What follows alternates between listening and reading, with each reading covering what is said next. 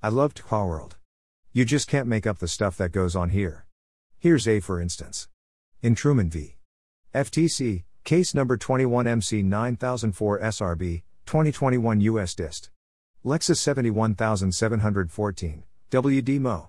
April fourteenth twenty twenty-one, some dude in Missouri thought it would be fun to subpoena the F T C and demand that it produce, wait for it, the entire National Do Not Call Registry to him. I mean, why not?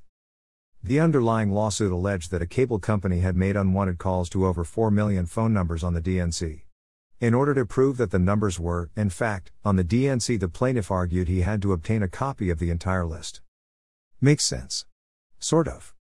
Unsurprisingly, the court disagreed, but it did require the F T C to do the hard work of finding his class members for him. Specifically, the F T C was ordered to supply information regarding the D N C's status for all forum plus phone numbers plaintiff identified. How weird is that? Notably, the plaintiff was required to pay the F T C for the hard work, and the order came with certain limitations.